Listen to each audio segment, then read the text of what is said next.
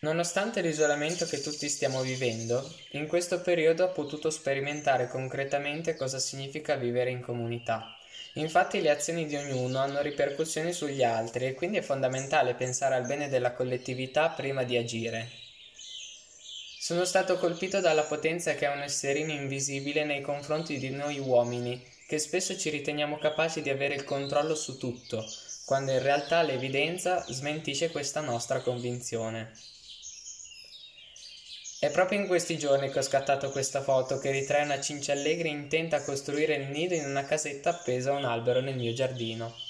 Io che sono un appassionato di natura non posso non accorgermi del fatto che gli animali e le piante continuano imperterriti il loro ciclo vitale, facendoci porre l'attenzione sul nostro ruolo all'interno dell'ecosistema.